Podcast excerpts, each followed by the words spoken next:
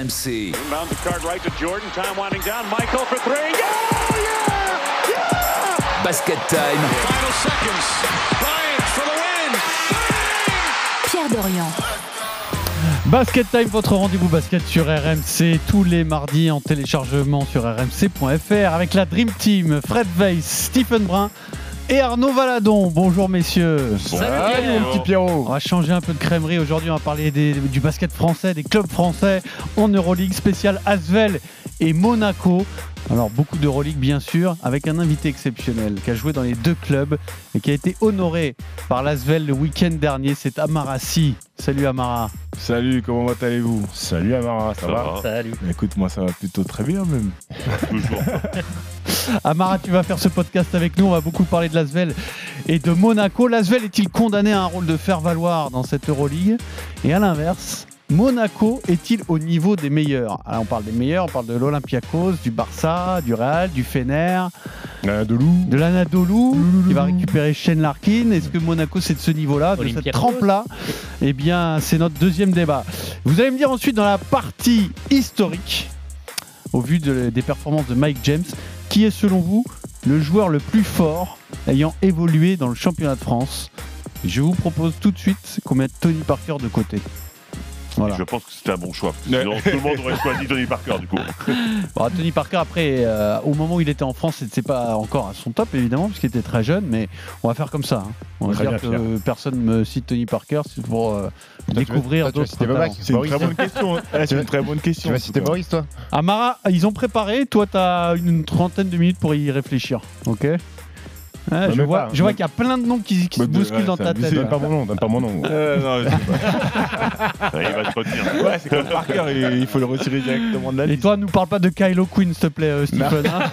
Your man. Et puis, bien sûr, le quiz. Alors, le quiz, ce sera un quiz basket français, mais avec une très forte coloration Asvel et Monaco. Voilà. Très bien. Vous êtes prêts? Avant de démarrer sur notre premier débat, Amara, 9 saisons avec l'Asvel, 4 saisons avec Monaco, 2 titres avec l'Asvel, 3 Leaders Cup avec Monaco. Le club de Villeurbanne t'a honoré le week-end dernier à l'occasion de la venue du Paris Basketball, pour qui tu as joué aussi tes dernières années de basketteur professionnel. On va écouter l'hommage de Tony Parker, le président de l'Asvel. Tu peux être bon en playground, mais tu peux être bon en club aussi. Et je pense que pour ça, tu as inspiré beaucoup de monde. Et pour ça, on peut l'applaudir aussi.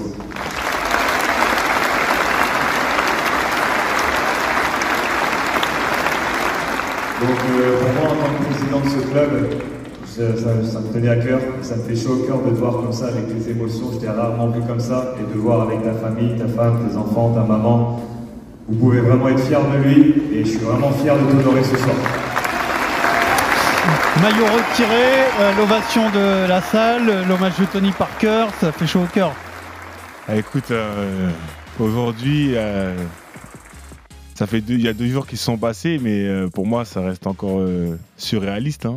C'est comme je l'ai dit, d'être honoré et de voir son maillot retiré dans le plus grand club français. Hein. Faut dire les termes, comme on dit. Non, c'est le premier. Combien de Coupe d'Europe à l'Asvel déjà, je me rappelle plus.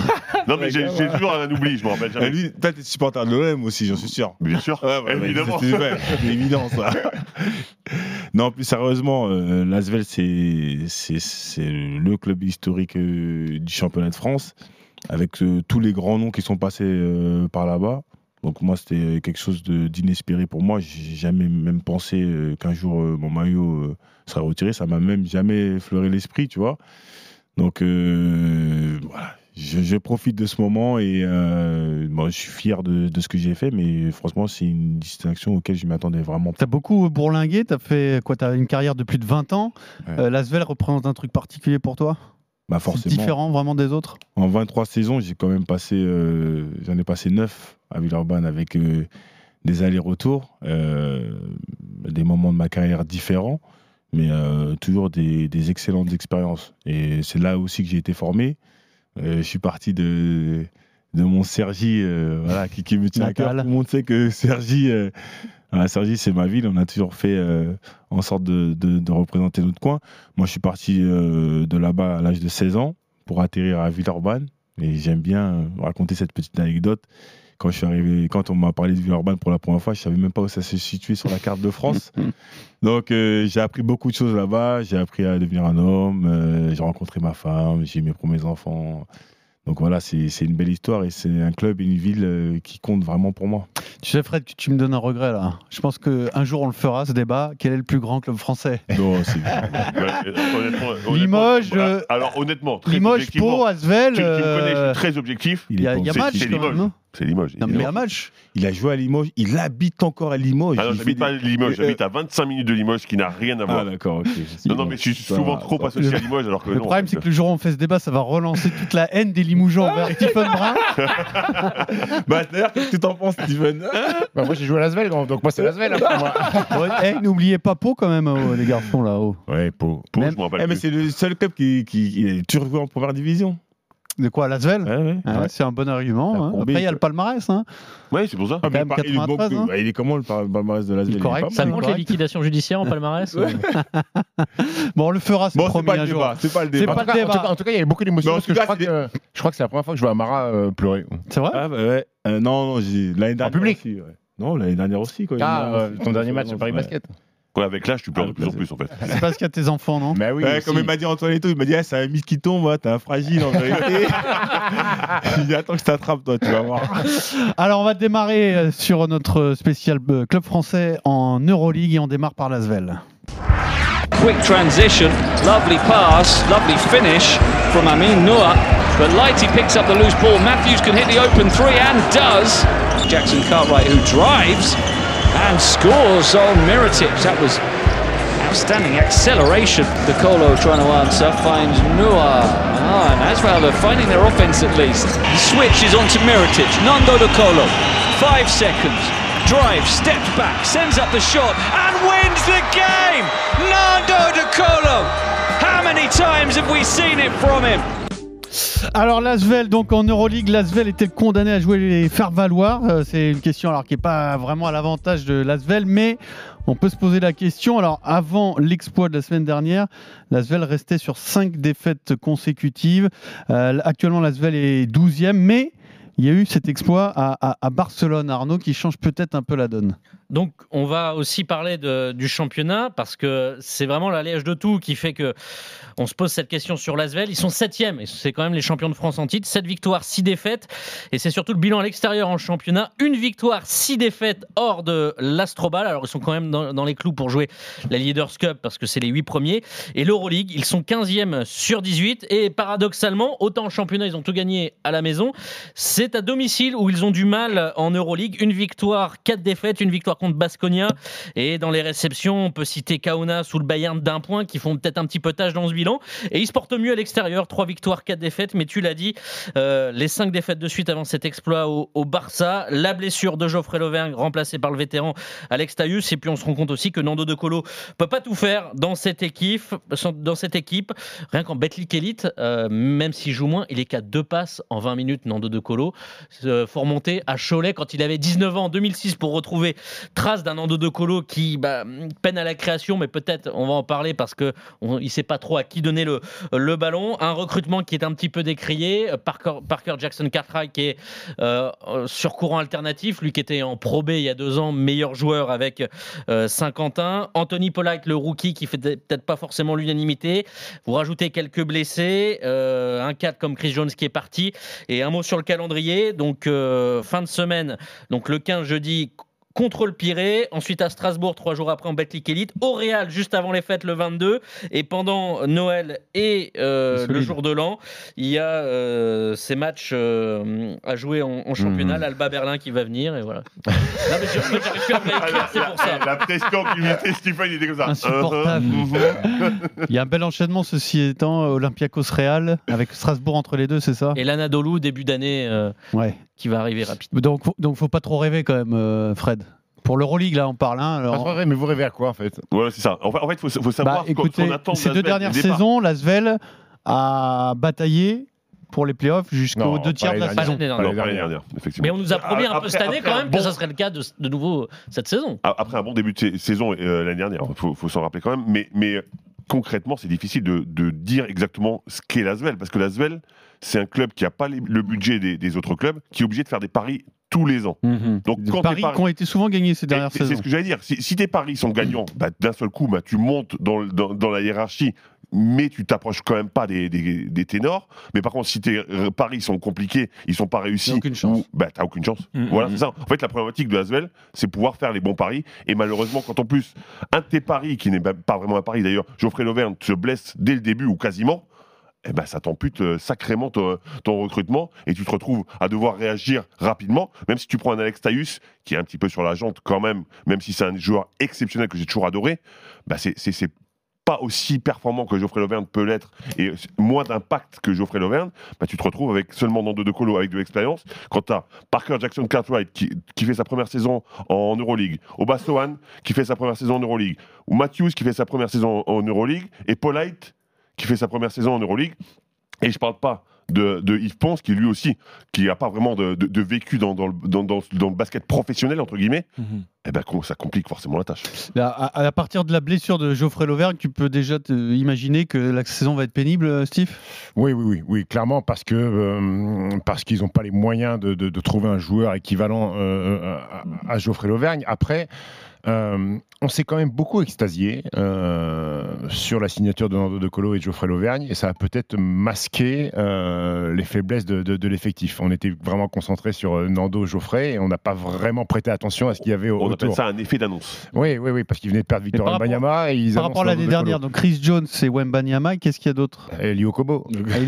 Ah oui, tu l'as oublié, lui. Bon petit joueur de basket, hein, Pierrot. Ça fait beaucoup. Lui, après, il y avait des joueurs de rôle comme Matthew Strazel, qui était William Howard qui était là, qui était très bon, donc ils ont perdu pas mal de très bons garçons.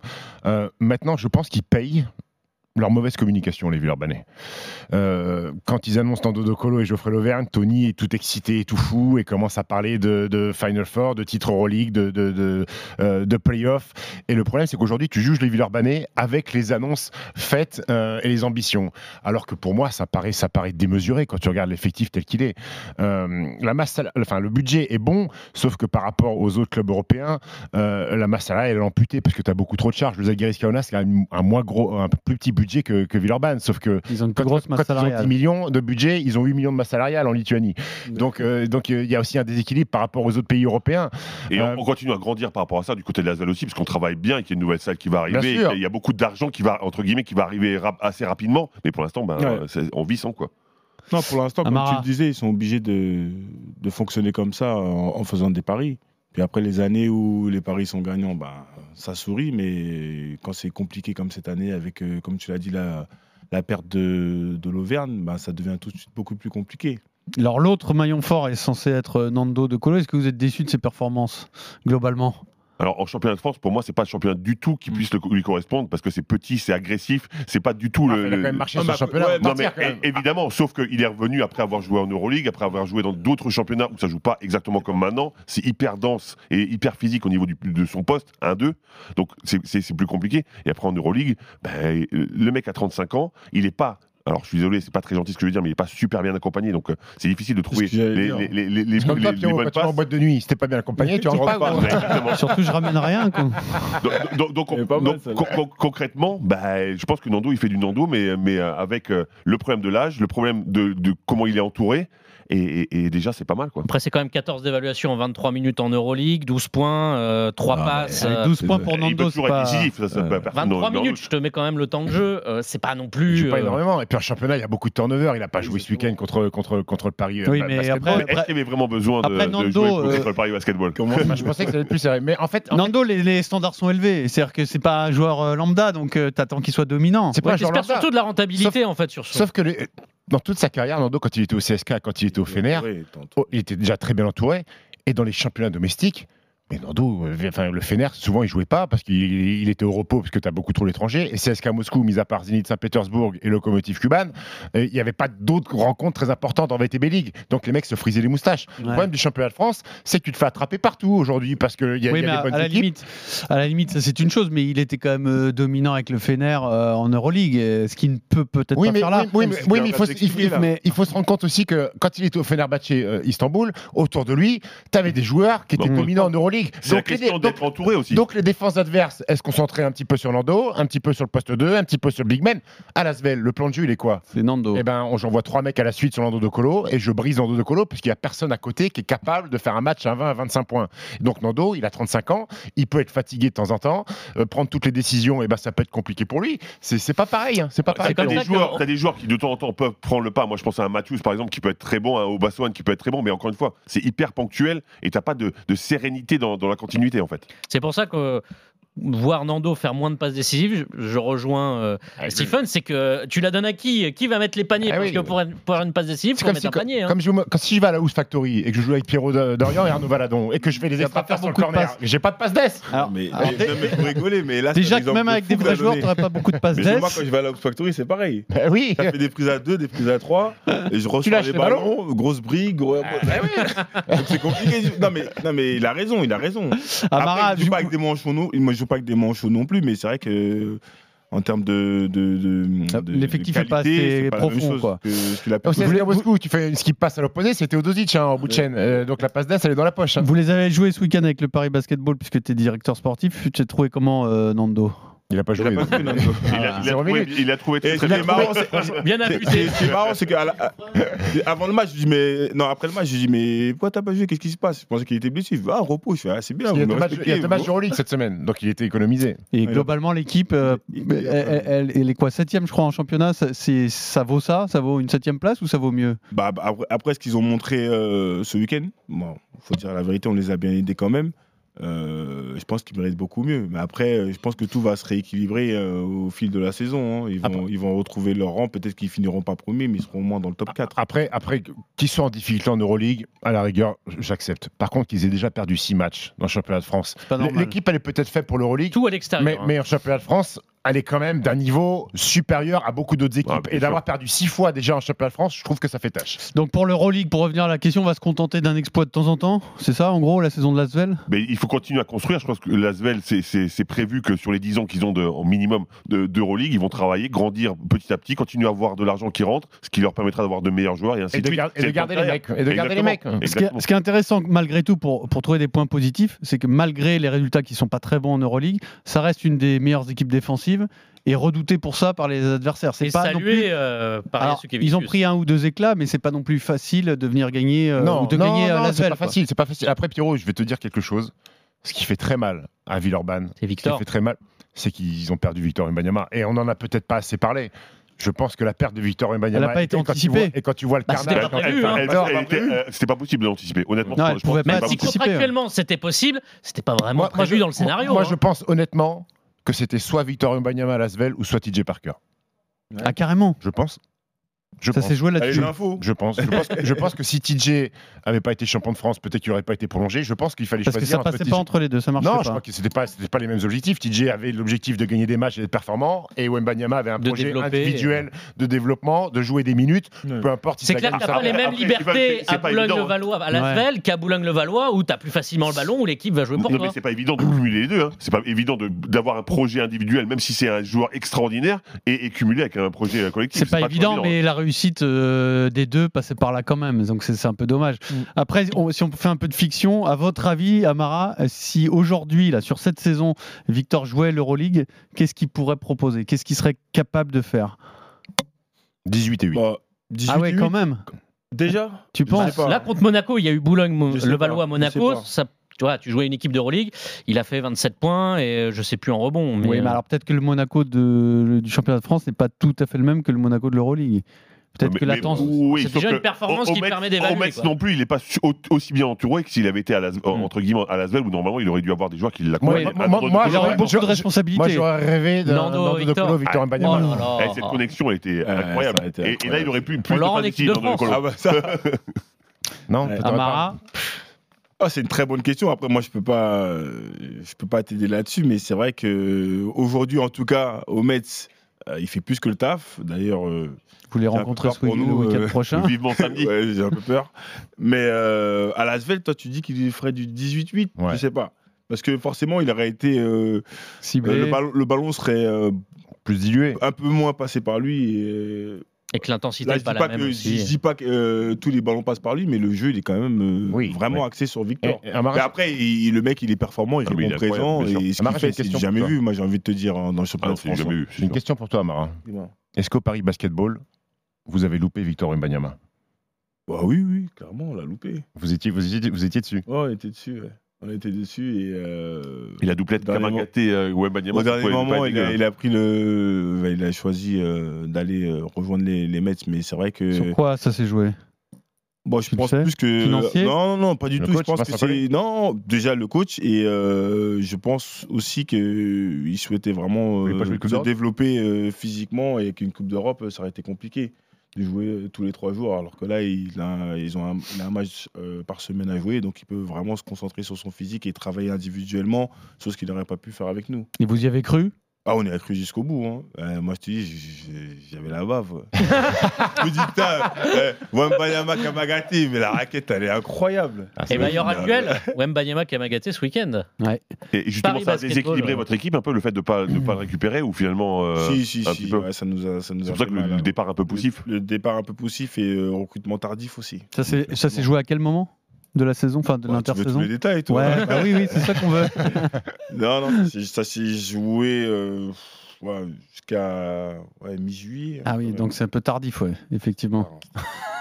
Très tard. Ouais, mais après, du coup, quand tu as l'occasion de pouvoir faire venir un phénomène comme ça dans ton club, tu mets toutes les chances de ton côté. Ouais, mais t'es prêt à attendre, surtout si bien. Le seul truc, c'est que ce que tu nous dis, Amara, laisse moins de regrets du coup pour l'Asvel. Puisque si de toute façon il ne voulait jouer qu'un match par semaine, bah c'était réglé. TJ Parker ou pas TJ Parker, finalement. Il avait levé son option.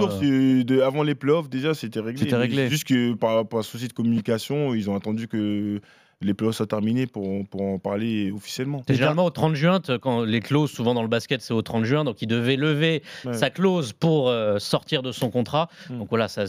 Les dernières choses. Enfin, mois de juin, on savait que c'était. Pour revenir sur notre question, l'Asvel est-elle condamnée à jouer les faire-valoir? Est-ce qu'il y a un souci, ou est-ce que TJ Parker peut être en danger en tout cas? Est-ce que sa place de coach peut être remise en question? Sous contrat jusqu'en 2026? Moi, je crois pas. Non, moi je crois pas. Il fait du bon boulot pour vous toujours? Il est double champion de France. Oui, mais là c'est une saison où il est en difficulté. Si tu parles du recrutement et tu critiques le recrutement, forcément TJ est impliqué dans le recrutement.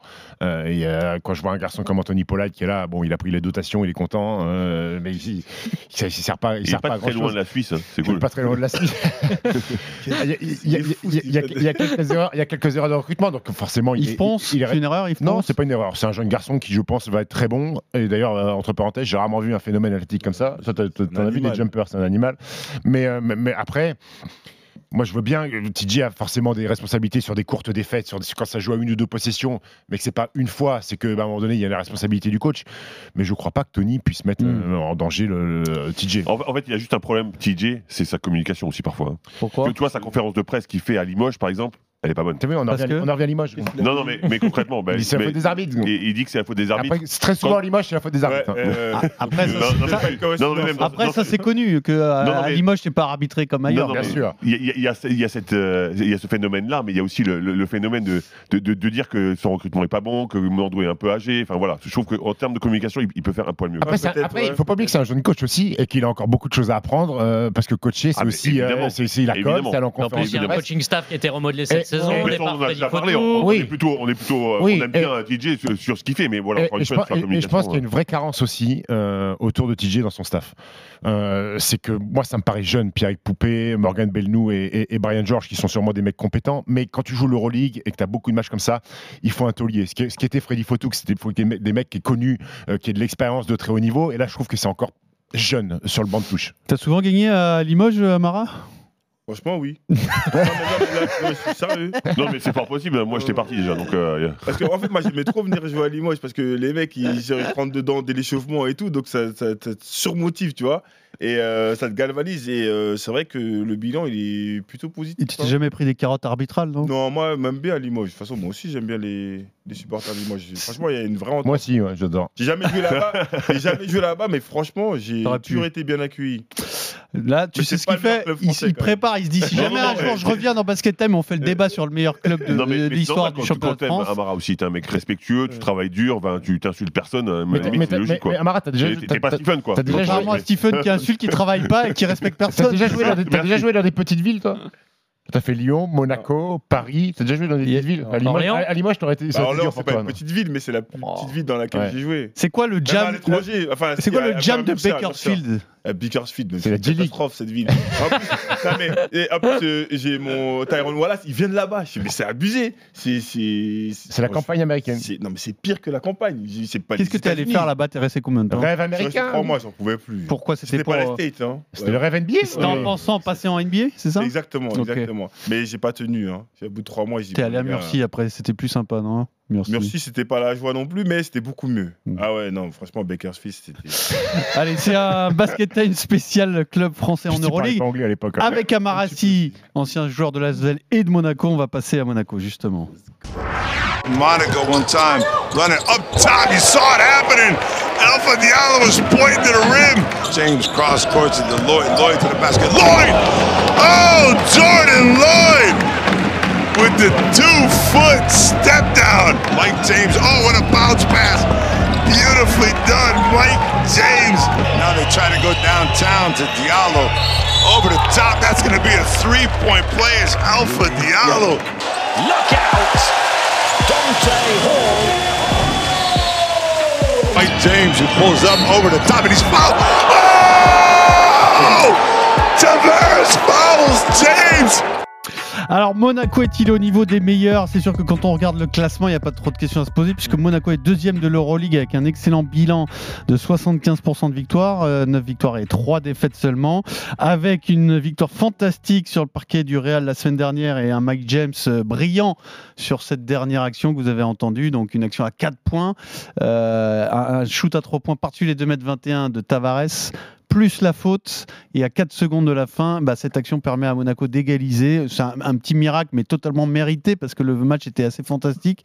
Stephen, tu l'as commenté, c'était un régal. Ouais, c'est un magnifique. C'est mérité, match. La victoire n'est pas volée. Oui, elle est méritée, ils ont pas lâché. Il y a un petit miracle à la fin, après, du temps réglementaire. Après, il y a une erreur du coach, il y a une erreur de Tavares. Le match, il est plié. Laisse-le prendre son tir à 3 points, et puis après, tu fais la remise en jeu. Ils vont faire faute, tu vas le lancer. Donc, je pense qu'il y a un concours de circonstances en faveur des Monégasques. Après, ils ont fait un match à l'extérieur, ils ont fait un match de bonhomme. Mike James a été bon, Jordan Lloyd a été bon. Ils se sont remis de la sortie de Lloyd sur Civière. Donc, parce que émotionnellement, quand tu vois ton mec qui a plus de Chico et qui a le nez bancant, ça les a peut-être galvanisés, même d'ailleurs. Peut-être. Et puis c'est une équipe fantastique, Monaco. Alors, il y a une stat dans ce match qui est folle. Enfin, je sais pas si c'est courant. 13 fautes provoquées, Mike James. Ah oui. C'est hallucinant, non, quand même. C'était peut-être des arbitres Limougeaux. Peut-être. Non, ils auraient sanctionné Mike James. Alors, en termes statistiques, il y a d'autres choses à noter, Arnaud, sur cette équipe de Monaco. Vous parlez du Real, mais c'est pas la seule victoire référence de Monaco cette saison. Ils ont tapé l'Anadolu à domicile, ils sont allés gagner au Pirée, ce qui est quand même pas non plus une mince affaire. Il y a évidemment le Real. Ils ont que 3 défaites. Il y a le Fener à domicile, mais c'est quand même pas fâcheux, pas honteux de perdre contre le Fenerbahçe de peu à la maison, au Maccabi et à Valence. 82 points marqué en moyenne en Euroleague, c'est quand même pas mal. On monte à 90 quand même en Betclic Elite. On a toujours un Mike James qui est peut-être même encore plus collectif, encore plus au sein de ce collectif cette saison. En Euroleague, c'est quand même 20 dévals, 19 points, 3 rebonds, 4 passes. Elie Okobo qui est très bien. Peut-être la tuile, c'est la blessure de Jordan Lloyd. Tu en as parlé parce que c'est vraiment un joueur assez clé. L'Américain blessé au nez, opéré. Il va devoir jouer avec un masque. On n'a toujours pas de date de retour pour l'arrière américain. Et en Betclic, ils ont gagné contre Wembanyama et les Metz cette saison. Plus que jamais leader. Et écoutez Vincent Collet, le sélectionneur de l'équipe de France et coach des Metz, sur la force de cette équipe de Monaco. Pour moi, Monaco, c'est la plus forte équipe qu'il y a eu en France depuis très longtemps. Je ne vais même pas donner de date parce que pour moi, c'est, autant que je me souvienne, un tel potentiel, c'est quand même. Et puis on voit en Euroleague, je veux dire, t'es pas 2e de l'Euroleague à la 12e journée. Non, ils sont vraiment très forts. Ils sont vraiment très forts, ce qui veut dire que bon, pour le championnat de France, ils sont peut-être injouables, peut-être au-dessus du lot. Et alors maintenant, on va se poser la question pour l'Euroleague. Quand on parle d'être au niveau des meilleurs, bah, on se souvient que l'an dernier, ils sont à 2 doigts de taper l'Olympiakos sur une série de 5, hein, c'est ça, sur une série de 5, avec le dernier match à l'extérieur, fantastique, qu'ils perdent. Mais quand on voit que l'Olympiakos a longtemps été leader cette saison de l'Euroleague, c'est quand même une vraie référence. Maintenant, la question, là, on ne va pas se demander si ils vont se qualifier pour le Final Four. C'est est-ce qu'on peut avoir un titre, voilà, exactement, pour Monaco cette saison. Les meilleurs, c'est qui? C'est le Fener, c'est l'Olympiakos, c'est les 2 clubs espagnols. Et puis l'Anadolu, on va le rajouter, avec le retour de Shane Larkin. Voilà, est-ce que Monaco peut taper ces équipes-là? Est-ce que c'est le rêve devient accessible, Fred? Mais honnêtement, ils ont en tous les cas construit l'équipe pour, parce que honnêtement, quand tu as déjà réussi à conserver Mike James, c'est déjà un énorme pas en avant. Il n'a pas l'air malheureux à Monaco, parce qu'il est spécial, lui. En même temps, je pense qu'il est difficile d'être malheureux à Monaco quand même, surtout quand t'es traité comme il l'est traité quand même, parce que son coach le respecte énormément. Ça joue au basket. Son coach le coache pas, quoi. Ouais, voilà, en gros. Bah, c'est ce que je viens de dire, il le respecte. Il était parti en vrille au CSK, si je dis pas de bêtises, non? À la fin. Non, il est parti en vrille. Il te dit qu'il en voulait plus. Alors qu'il était sous contrat encore. Donc concrètement, ils ont avec cette arme offensive quelque chose d'incroyable. Ils ont Alpha Diallo qui peut apporter aussi, lui aussi ils l'ont conservé. À l'intérieur, ils ont un vrai danger avec Moté Younas qui peut apporter énormément, que lui aussi ils ont conservé. Donc déjà, ils ont conservé une ossature hyper intéressante, et après, ils ont agrémenté de joueurs qu'ils ont vus un petit peu à droite à gauche, comme Elie Okobo qui fait une saison très très bonne l'année dernière à l'Asvel. Honnêtement, sur le papier, ils peuvent le faire. Encore une fois, les équipes que tu as citées tout à l'heure, elles ont aussi ce genre de profil avec une superstar et cette capacité à défendre et des joueurs de complément incroyables. Mais ils font partie de cette élite, en tous les cas, c'est clair. Amara, est-ce que tu les vois capables de gagner l'Euroleague ? Bah, tout est possible avec l'effectif qu'ils ont. Déjà, dans un premier temps, se qualifier pour les playoffs. Après, on sait qu'au Final Four, c'est couperé. Hein, ça joue à des détails. Ça joue à des détails. Peut-être que c'est l'expérience qu'ils n'ont pas, qui pourrait leur faire défaut à arriver à cette étape-là. Mais oui, carrément, ils ont les joueurs pour, ils ont l'effectif pour, ils ont le coach qui peut les amener à ce titre. Aujourd'hui, sur un match coup près, Monaco regarde dans les yeux le Barça, par exemple. N'importe quelle équipe. En fait le danger principal pour Monaco, c'est qu'il faut finir dans les 4 premiers pour avoir l'avantage du terrain en play-off. Après, Final Four, pour moi, tout le monde part avec les mêmes choses. Parce qu'après, Final Four, c'est sur un match. Oui, c'est sur un match. Donc là, demi-finale. Donc ça, c'est peut-être plus facile, entre guillemets. Une fois que tu y es, là, tu es clairement prétendant au titre. Mais il faut y aller. Et donc, il faut avoir l'avantage du terrain. Parce qu'il y a, on t'a parlé, il y a 6-7 équipes prétendantes. Si tu n'as pas l'avantage du terrain, on l'a vu l'année dernière, tu joues un match 5 dans l'enfer de l'Olympiakos, pour t'en sortir, mon grand, il faut être très bon. Après, s'il faut trouver un bémol à cette équipe-là, parce qu'il n'y en a pas beaucoup, c'est peut-être que Sacha Obradovic, en Euroleague, les Français, ça ne tombe pas beaucoup, ils jouent à 8,5. Et peut-être que sur une longueur d'Euroleague, à un moment donné, c'est short. Matthew Strazel ne joue quasiment pas, Yohan Makundu ne joue quasiment pas, Adrien perd de plus en plus de minutes, Yakuba Ouattara, parfois il est lancé au fond pour défendre sur des missions. Donc ils s'en sortent bien parce qu'ils n'ont quasiment pas eu de blessés. Là, ils ont la première blessure avec Jordan Lloyd, mais sinon ils ont tout joué au complet. Et sur une longueur comme ça, parce qu'ils vont jouer quasiment 80 matchs avec le championnat et l'Euroleague. Oui, mais justement, sur le championnat, les Français jouent plus. Ouais. Donc ça permet de compenser un petit peu ça. Exactement. Entre guillemets. Mais si t'es pas à l'abri tu pètes un mec. Après, je sais pas pourquoi, je sens une recrue arriver en janvier 2023. Tu sens ou t'as des infos? Non, je sens. Je sens qu'il y a des infos. Je pense qu'il doit y avoir un tiroir ouvert avec une petite enveloppe qui reste pour prendre un petit joueur. Je pense qu'il faut compléter un petit peu le roster. C'est des gros tiroirs. J'ai un effectif de malade, s'il rajoute encore en plus. Tiens, le directeur sportif va nous dire son avis. Toi, tu prendrais quel profil? Qu'est-ce qui leur ferait du bien en plus dans la rotation, Amara? À Monaco, moi je dirais soit un poste à l'intérieur déjà, soit un poste 4 ou soit un grand pivot, mais le problème c'est que ça court pas les rues. Mais à l'intérieur. Bah, parce que pour lutter contre Moustapha Fall, Tavares, tout ça c'est... Et puis les grosses écuries ont beaucoup d'intérieur aussi, en nombre. Hein. Mais les grosses écuries, tu parles de Real, Barcelone, Fener, ils jouent à 11, 12, 13. Enfin, c'est des... mais ils ont tous des très très grands. Oui, et tu regardes le Real Madrid, avant un match, t'as 3 mecs qui sont en jogging. Et c'est pas des espoirs. Hein.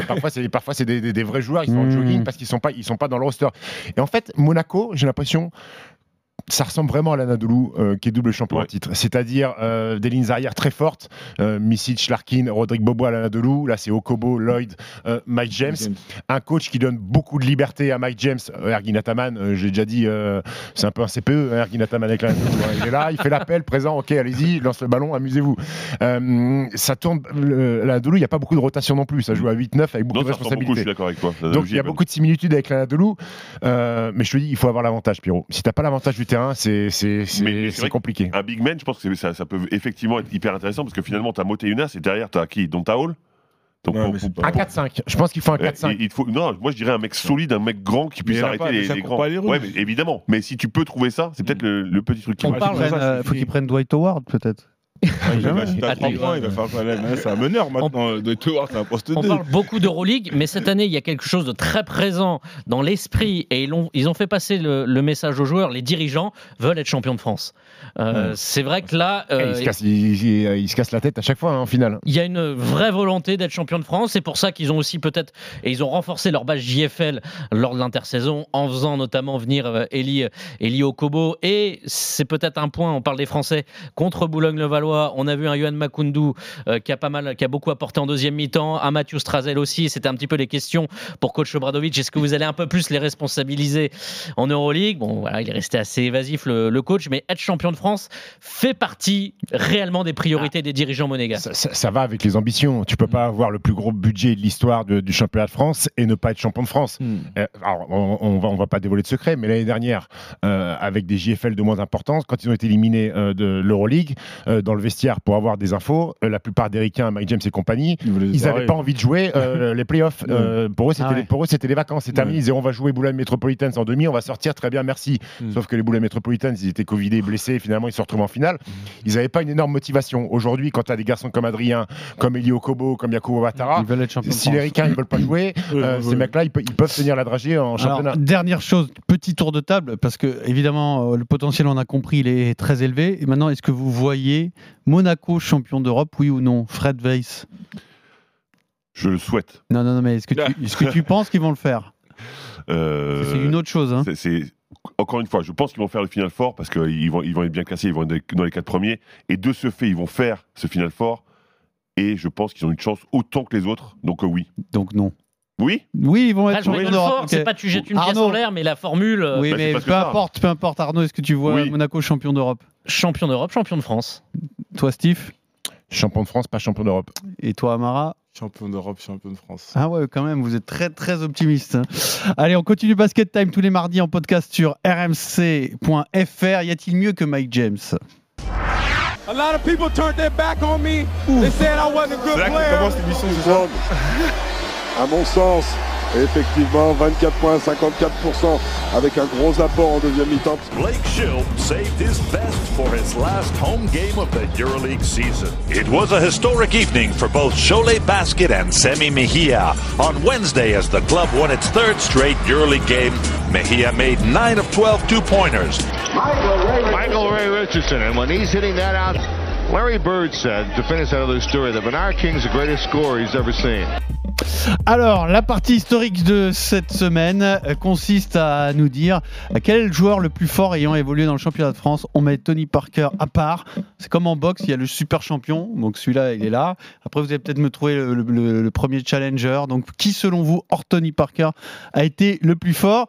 Du coup, Amara, ça te laisse encore quelques minutes pour réfléchir, mais je pense que ça a bien évolué depuis le début du podcast. Fred, on va commencer par toi. Alors, j'avais choisi au départ un Palois Limougeot qui pour moi m'avait impressionné. Je ne vais pas le citer. Moi je sais de qui tu parles. Mais j'ai choisi finalement, on a parlé de Lasvel, donc j'ai choisi un joueur de Lasvel. Donc j'ai choisi Delaney Rudd parce que pour avoir eu la chance de le fréquenter, c'était quand même assez incroyable. Alors Delaney Rudd, présente-nous le bonhomme. Ancien joueur de Lasvel, il a été drafté. C'est quoi, les années 90 en... Oui, c'est ça. Il a été drafté au 4e tour, 83e choix, donc ça partait pas super bien. Il est même parti au PAOK pendant une période. Et finalement il arrive au Jazz. Et au Jazz, il est la doublure de John Stockton, qui n'était jamais blessé. Donc du coup, il joue pas énormément, mais il montre quelques petits trucs sur quelques coups d'éclat, etc. Et Grégor Bogno se dit, en 93, c'est un petit peu compliqué. J'ai besoin d'un joueur un petit peu leader. À Lasvel, ça se passe pas super bien. Et donc, je me dis, je vais prendre Delaney Rudd, ce que se dit Grégor Beugnot. 239 matchs NBA quand même, hein, ce joueur. Et il arrive, il transforme complètement cette équipe de l'ASVEL qui passe de rien à quasiment tout. Avec Delaney Rudd, c'est sa première saison, il est à 23 points, 7 passes. La deuxième année, pareil. L'année suivante, 20 points, presque 9 passes. Un joueur incroyable, toujours à faire le bon choix, toujours à faire les bons dribbles. Un petit pitbull, parce qu'un petit peu, un peu tanké quand même. Donc un joueur très difficile à défendre. C'était un calvaire quand nous, les grands, on sortait sur lui, parce que le mec, il nous faisait la misère. Quand il pénétrait, même si on était plus grand que lui, c'était très difficile de le contrer, de le stopper. Toujours la bonne lecture. Et surtout, il m'a fait rêver, parce que le premier Air France, le seul Air France, Alain Guigbeu a joué avec lui, les alley-oops étaient balancés n'importe où dans les tribunes, la lecture de jeu était incroyable et ça nous faisait des highlights. C'est-à-dire que Mike monstrueux. Pietrus, c'est pas un vrai Air France, c'est ça que tu veux dire ? C'est Ryanair. Non. Il arrive après, il dit que c'était le premier. Non, mais encore une fois, moi j'ai dit que c'était le premier. Lui, il a dit autre chose, moi j'ai dit que c'était juste le premier.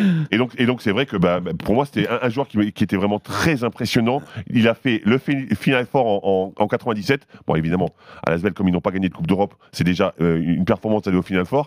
Petit taquet pour Amara. Il est vice-champion de France, 96, 97, 99. Voilà, petit bémol, c'est qu'il n'est pas champion de France. Quoi. Il n'est pas champion de France, mais il est MVP 2 fois du championnat, 96, 97, jours. Très bien. Incroyable. Delaney Rudd, évidemment. Donc, il y a son numéro de maillot à côté de Amara. Amara, tu valides ? Je valide, complètement. Et joueur exceptionnel. Complètement. Il n'est pas passé à Paris, PSG avant ? Il est passé au PSG, effectivement. Une petite pige où il a été très bon d'ailleurs. Il a mis 6 points de moyenne. Il a mis 3 buts. Il a mis 3 buts avec le PSG. Après le Jazz, il était au PSG Racing, absolument. Donc tu valides le maillot retiré à côté du tien à l'Astrobal. Arnaud, qui est le meilleur joueur passé par le championnat de France ? J'ai choisi Michael Sugar Ray Richardson, joueur qui est passé par notre championnat de France, notamment Antibes, on va y revenir, drafté en 4e position par les Knicks en 78, devant Larry Bird. Quand même. Ah ouais. Et oui, c'est un formidable meneur, meilleur passeur en 1980, c'est l'année rookie de Magic qui va évidemment monter en puissance, mais à l'époque tu avais Dennis Johnson dans les gros meneurs. 3 fois meilleur intercepteur de la ligue, seuls Michael Jordan et Allen Iverson avaient réalisé cette performance, depuis surpassé par Chris Paul, donc ça fait quand même un cercle très restreint au niveau de ses qualités où il pouvait voilà. Un joueur qui a brillé en NBA. Qui a brillé effectivement, mais vous allez voir 4 All-Star aussi, sauf que Onyx arrive en 82, Hubie Brown, le coach qu'on a connu analyse ces dernières années, il en veut pas, il est tradé aux Warriors contre Bernard King, donc vous voyez Bernard King, légende des Knicks, donc ça vous fait quand même une valeur de trade, sauf qu'il va y avoir une descente aux enfers pour Michael Ray Richardson, parce qu'il est addict à la drogue et à la cocaïne notamment, et c'est l'époque où en NBA, eh bien, on va faire le grand ménage du côté de David Stern, et ben, il va être suspendu en 86, suspendu à vie, en 88 on va lui dire, bah, écoute, on va plus te bannir, mais il veut pas revenir en NBA. Il va avoir donc une carrière en Europe, notamment du côté de la Virtus Bologne, et il arrive à Antibes en 94. Il a 35 ans. Il est coaché par Jacques Monclar. Il forme un trio incroyable qui va aller au titre face à Pau. David Rivers, Stéphane Ostrowski dans cette équipe. David Rivers, on aurait pu citer aussi. Hein, j'ai hésité entre David Rivers et Michael Ray Richardson. Antibes est premier de saison régulière. La finale contre Pau, 3e de la saison régulière. Le Pau avec Howard Carter. Les frères Gadou, Freddy Fotus, Mike Jones, coaché par Michel Gomez. On est au match 4, Antibes mène 2-1 à 30 secondes de la fin. On est au Palais des Sports de Pau. Pau mène d'un point. Écoutez le temps mort, c'est Jacques Monclar, coach d'Antibes, qui le raconte. Il arrive au temps mort en gueulant comme il faisait. Et ben, je lui dis, Mike, non, ferme-la. Je lui dis, même ta gueule. Hein. Je lui dis, s'il a besoin d'un dernier shoot, il est pour toi. Mais je le dis dans une douce inconscience, moi, parce que je sais pas qu'il est à 2 sur 17. Je sais qu'il n'est pas à droite, ça j'ai quand même vu. Mais pas à temps. Je veux juste qu'il se calme. Et je sais aussi que les Orthésiens, enfin les Palois, ils attendent plus sûrement David ou Stéphane. Donc mettre Michael libéré en mettant David et Steph d'un côté, la défense va être focus là, et il aura la place. La preuve en est, c'est qu'ils mettent Freddy Fotou sur lui. Moi je veux bien... Enfin bon... Sur Michael Ray Richardson, tu peux pas un mec plus petit, parce que là, il va shooter où il veut, quand il veut, au moment où il veut. Vraiment. Et c'est ce qu'il a fait. Après, il le met... Ouais. Et Freddy défend bien, mais il est court. Et donc Antibes est champion de France, s'impose. Il est à 3 sur 17, 0 sur 6 à 3 points pour être précis. Voilà la légende, à 36 ans quand même à l'époque. Et son histoire est même connue aux États-Unis puisqu'il y a eu un film qui raconte sa période d'Enix et comment il se retrouve finalement banni de la NBA. Whatever Happened to Michael Ray, c'est même narré par Chris Rock. Et si vous voulez revoir ces finales 94-95, il y a des bons documentaires sur YouTube faits par la LNB lors de ses 30 ans où on peut entendre les acteurs raconter cette finale magnifique. Il raconte bien Jacques d'ailleurs, ce temps mort. La gueule. Steve, est-ce qu'il y a mieux que Delaney Rudd ou Michael Ray Richardson ? Je ne sais pas s'il y a mieux. Alors, je l'ai pris à Fred parce que Fred a joué avec lui, mais moi c'est un mec que j'étais espoir à Cholet, j'avais 20 ans et j'ai vu Marcus Brown. J'ai vu Marcus Brown jouer. Il était passé court passage à Pau, champion de France avec Pau, mais blessé, il n'avait pas joué les playoffs et il débarque à Limoges pour remplacer un fameux Karl Thomas qui ne faisait pas l'affaire. Il débarque donc pour jouer avec Bifred et Dusko Ivanovic. C'est un garçon qui sort d'une très petite fac, Murray State, la même que Ja Morant, mais 25 ans avant.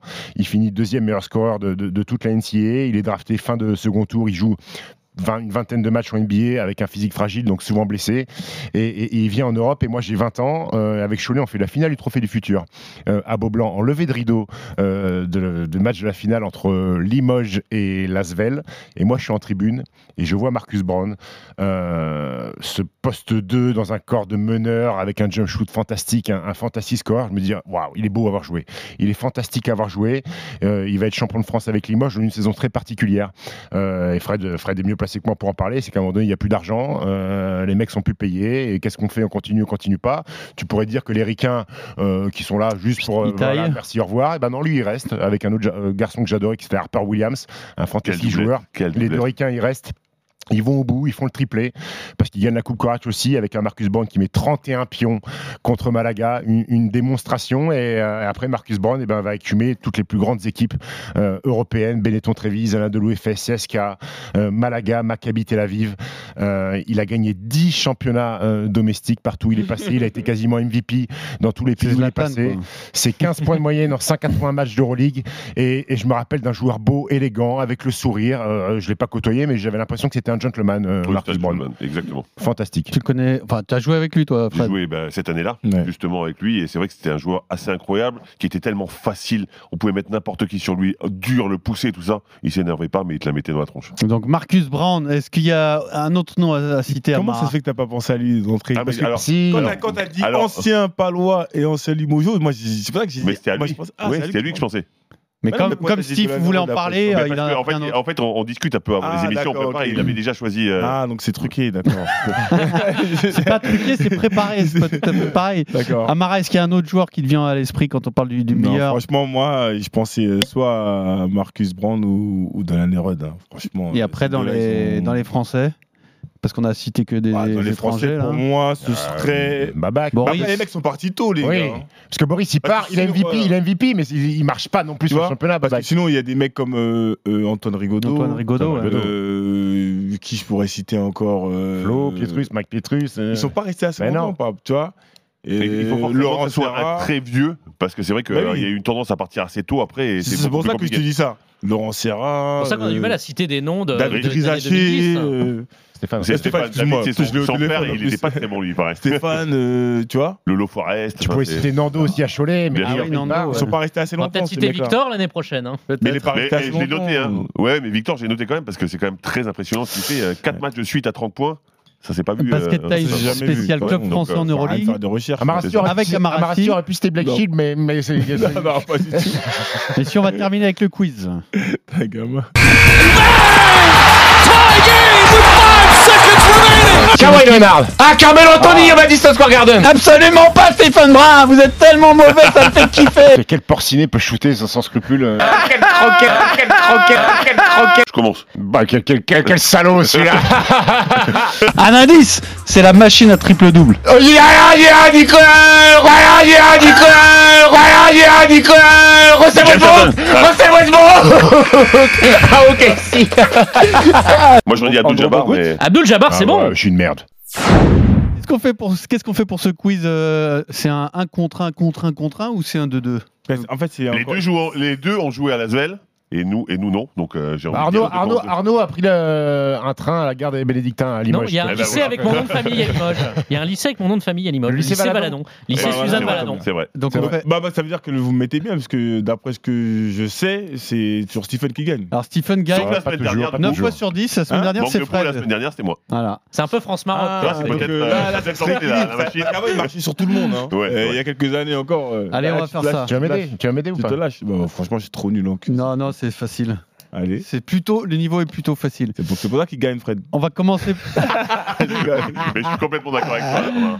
On va commencer par une question de rapidité. Vous allez me citer un joueur actuel de l'Asvel ou de Monaco qui a joué dans les deux clubs. Okobo. Alors il y a un Okobo qui est parti. C'est là. Et mais en même temps aussi que Strazel, donc c'est pour vous. Très bien, premier point. Il y avait Paul Lacombe aussi. Paulo Lacombe. Bien sûr. Oui. Donc le premier point, c'est pour l'équipe Asvel. C'est Asvel Limoges, c'est chaud là. Ah ouais, c'est chaud. Là, ça va déterminer quel est le plus grand club français. Et franchement, on va rester sur l'objectivité. Les Coupes d'Europe, ça suffit. Non, arrête, s'il te plaît. On parle du championnat de France. Je vous donne une décla et vous allez me dire qui en est l'auteur. Oui. La décla est la suivante. L'Asvel n'était pas ma première option. Nando De Colo. C'est nous. Là, de toute façon, la simultanée, non? Ouais. Moi, j'aurais dit simultanée, mais alors Geoffrey, notre producteur, me dit Limoges. Mais oui. Non, si c'est vrai. Peut-être parti un peu avant. Bon, c'est un peu dur, mais. C'est l'histoire des arbitres à Limoges. Hein, voilà. C'est l'arbitrage Limoges, exactement. Arbitrage à domicile, 1 partout. Je vous ai dit que c'était facile. Hein. Encore plus facile, je pense. Derrière Victor Wembanyama, qui est 2e à l'évaluation en Betclic Elite. Kamagaté. Cette fois, on va donner simultané. Ah, et pourquoi pas? Cette fois, on va donner le point à l'Asvel. Je pense qu'il y a un léger avantage à Limoges. Moi aussi, pour moi, c'est encore une fois Limoges, mais bon, peu importe. Pour compenser. Mais c'est pas grave. J'ai dit Kamagaté, après j'ai fait boum. Ah oui, mais après ça compte pas. Oui, mais t'as pas compté mon boum. Parce que oui, effectivement, il arrive après. Ismaël Kamagaté, 11 points, 8,5 rebonds. Hein. Et presque 2 contres par match, quand même. Dis-nous un mot de Kamagaté, parce que toute la lumière est sur Wembanyama. Ouais. Mais t'as un phénomène aussi au Paris Basketball. Ouah, sacré phénomène, j'ai envie de dire. C'est marrant que tu me dises qu'il tourne à 2 contres par match, parce que moi, c'est quoi, je suis sur ses côtes. On lui dit, mais tu contres pas assez. 1,8, exactement. C'est quoi, je suis sur ses côtes. Même à l'entraînement, j'ai dit, mais tu contres pas assez. Bah, chaque fois qu'il contrait quelqu'un, c'était moi. Je suis, mais ça abusé. Quand c'est moi, tu me contres à chaque fois, et quand c'est les autres, en même temps, tu le motives, c'est normal qu'ils se vendent. C'est quoi son avenir à court terme? Il va rester une saison de plus à Paris ou bye-bye à la fin de saison? L'objectif, c'est qu'il finisse sa saison-là et qu'il rejoigne Denver dès la saison prochaine. Drafté par les Nuggets l'année dernière. 19h samedi, le duel. Kamagaté Wembanyama. T'es payé pour faire la pub de ce match-là? Moi, ça sera la poudre. Je suis d'accord, 19h. C'est important. Toutes les places me dévendues, mais merci quand même. Et sera à suivre sur RMC. Amara, si t'en restes une ou deux, on est nombreux à être preneurs. C'est la guerre. C'est même pas possible. T'imagines qu'il y a des gens que ça fait plus de 20 ans que je les connais, ils m'ont jamais rien demandé. Mais jamais, ils m'ont jamais demandé de place. Tu vas me dire que t'as un texto de Black Sheep pour 2 places pour... Arrête avec lui là. Et là, il y a des gens, des dizaines et des dizaines de demandes des places pour venir voir ce match. Incroyable. Donc on en reste à 1 partout entre l'Asvel et Limoges. Il n'y a pas une grosse réussite. Là, c'est un lancer de chaque côté, c'est tout quoi. C'est un money time. On fait des fautes pour aller sur la ligne. Alors attention, je vais vous faire écouter un morceau d'interview. Vous allez juste me dire qui parle. Ben, j'aime bien l'ambiance. Moerman. J'aime bien le Strazel. Le haut niveau, le très haut niveau avec l'Euroleague, c'est le plus haut niveau en Europe, donc je suis gâté. Ah ouais, être capable de s'imposer, peut-être être championne d'Europe, ça serait gagner l'Euroleague, ça serait extraordinaire. Il est là, enfin. Hervé Dubuisson. Enfin, vous me l'avez sorti, Arnaud.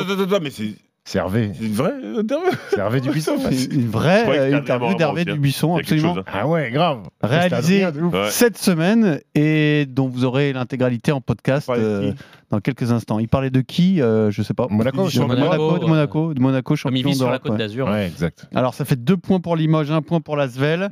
Alors là, un peu plus dur. Voire beaucoup plus dur. Non, c'est mon collègue. Ah mais vous trichez. Alors là, attention. Je vais vous passer un extrait d'une retransmission télévisée de basket. C'est dans les années 80, ça. Et vous devez me dire de quel match il s'agit, d'accord? Me dites pas qui parle, etc. Le contexte ou les 2 équipes? Non, le match. Le contexte, je vous le donnerai. Ah ben ça, vous devez me le dire. Ça, on te donne les 2 équipes. Voilà, okay. Quelle compétition, quel match, quelles équipes, ok. qui parle, peu importe, vous allez les reconnaître au fur et à mesure parce qu'il y a plusieurs protagonistes. Mmh. Mais à un moment, vous allez me dire, ah oui, c'est ce match-là. OK ? Ouais. Allez, c'est parti. La NBA présente les playoffs. Les playoffs, c'est ce soir, je vous le rappelle. Sur Canal Numérique, 18h05, Miami, New York. Premier match en direct des playoffs. Donc à partir de 18h avec Bruno Poulain, Richard Dacoury. Ça, si vous n'avez pas compris ce rendez-vous-là. Georges, un petit tour sur le parquet avec Claude Bergeau, avec, je sais pas, Grégoire Beugnot. Ça se passe plutôt bien après un départ difficile pour votre club. Pour un type final du championnat. Mais c'est dommage qu'on échappe autant de lancers francs parce que 98. On rend un 97, 99. Allez, c'est pour Fred, excellent Fred. C'est la mi-temps de la finale 99 entre Pau et Lasvel. Je t'avais dit, Amara, je t'avais dit. Remporté par Pau, 74-64. Ça finit, frère. Sachant que notre ami Claude Bergeau avait raison d'être confiant à la mi-temps, bien qu'ils étaient menés. T'étais là, Amara, c'est ta première saison. Ils ont fait sur le banc. Et Claude avait déjà sa coupe mulet à l'époque. Alors, il avait une... Il avait plutôt une sorte de brushing. On était à Lasvel ensemble, c'était Claude Bergeau le coach. C'est énorme. Claude de Santiago. Qui va finir par nous en vouloir, Steve. Tu sais qu'il m'envoie des messages. Hein. Bon, on en est à 3-1 pour Limoges. J'ai une charade, ok ? Ouais. Ça c'est pour toi. Alors, Patrick Modiano, Pierre-Gilles Degène ou récemment Annie Arnaud ont obtenu mon premier. Enzo Goudousina. Mon second tient le rôle principal dans Bienvenue chez les Ch'tis. Mon troisième est l'un des cinq sens. Mon quatrième a toujours besoin de plusieurs monitors. De Colo ? Cad Nando. Cad De Colo. Cad Colo. Mais je comprends rien, ton truc. Goncourt, c'est quoi le premier ? C'est Goncourt ? Non. C'en est un autre. Plus le prix. Quand vous trouvez le bon premier, vous trouvez la réponse directe. Nobel Bougoukolo. Prix Nobel. Nobel Bougoukolo. C'est ça. C'est que j'y ai pensé en plus. Nobel, le prix Nobel, bien sûr. Danny Boone, Le Goût. Et Colo. Le monitor de Colo, bien sûr. Nouvelle référence à moi. J'étais sur Luis Fernandez. Monitor. Le monitor de Colo, c'est Jacques qui l'a surnommé comme ça. Et Montou est né à Brazzaville, a porté 2 fois le maillot de l'équipe de France, mais ça, c'était trop facile pour Stephen. Nobel Bougoukolo qui joue à Antibes. Donc ça fait 3-2. Vous revenez à un point. Et vous êtes tapé même. Et donc, alors là j'ai un petit problème parce que il y a la question multipoint. Normalement, Amara n'a pas le droit de participer. Pourquoi ? Parce que la question, la question te concerne. C'est pas ses clubs. Je comprends pas. Non, on va faire sans Amara. Et alors, ce qu'on va faire pour que ce soit équilibré, vous allez choisir soit Arnaud, soit Fred. Ok. La question est la suivante. Vous devez me donner. Il y en a 1, 2, 3, 4, 5, 6, 7, 8. Les 8 entraîneurs, tu dirais à Amara, les 8 entraîneurs d'Amara à Lasvel. Chacun votre tour, chaque bonne réponse rapporte un point. Qui participe ? Est-ce que c'est Arnaud ou est-ce que c'est Fred ? Moi j'en ai 3. Là. Sans réfléchir, j'en ai 3. Mais j'en ai 4 avec. Ouais, j'en ai 4. Ouais, vas-y. Alors Fred, on y va. Bah, 4. Mais c'est Lasvel qui est en retard, donc c'est Steve qui commence. Je veux dire 5. Attention, non, mais c'est un chacun. Ah, c'est un chacun. Et chaque bonne réponse rapporte un point. D'accord, ok. Et par contre, la première mauvaise réponse, c'est éliminé. Okay. Hein. On est bien d'accord. Très bien. Et l'autre peut continuer. Donc, vas-y, ta première réponse, Steve. Bocha Tanjevic. Excellent, mais t'aurais dû. Je l'avais, celui-là. T'aurais dû peut-être le garder pour plus tard. Non, c'est bon. 2001-2002. Ça fait un point pour Lasvel. Fred, à toi. Vincent Collet. Vincent Collet, c'est bon en 2008-2009. Claude Bergeau. Claude Bergeau, c'est bon. En 2005-2006, Fred, à toi. Mais alors, il y a des grands noms du basket français, hein, quand même. Hein. J.D. Jackson. J.D. Jackson, c'est bon. Et pour quelques mois seulement, en 2015, ça passe tout juste, J.D. Jackson. J'étais pas sûr, ce jeu-là, j'avoue. Et donc, on est à 2-2. Steve, si tu veux faire la différence, il faut non seulement que tu égalises, mais que tu trouves une réponse de plus que Fred. Herman Kunter. Herman Kunter, c'est pas bon. Et donc, Fred, il t'en reste un. 2, 3, 4, sachant qu'il y en a un qui est introuvable. Mais les autres, je voulais dire Yves Baraté, c'était bon, Yves Baraté. Les autres, tu peux trouver. C'était bon, ah putain, je déconne. Fred ? En fait, j'ai réfléchi, je me dis que quelqu'un qui a coaché les filles, peut-être, donc Pierre Vincent. Pierre Vincent, c'est excellent. Fuck. C'est excellent. Pendant presque 2 saisons, Pierre Vincent. Il y avait Greg Beugnot, tu peux continuer. Greg Beugnot aussi. Greg Beugnot, le premier, bien sûr. Et Philippe Hervé. Non, mais Yves Baraté, c'est bon. Et le... Est-ce qu'il n'y avait pas Nordin Grib? Et Nordin Grib, oui, excellent. Bravo. Bah, on aurait dû y aller. Hein, victoire, messieurs, ça me fait mal pour vous. Victoire de Limoges. Plus grand club français, c'est normal. Mais toi, l'année quand j'arrive à Lasvel, toi, t'arrives à Lasvel aussi. L'année d'avant, avec Herman Coutard, t'y es pas. Bah oui, moi, je suis au Mans. Ah. Limoges est le plus grand club français, ça a été déterminé par ce quiz. À la semaine prochaine. Félicitations à vous. Vous pouvez rajouter ça. RMC Basket Time.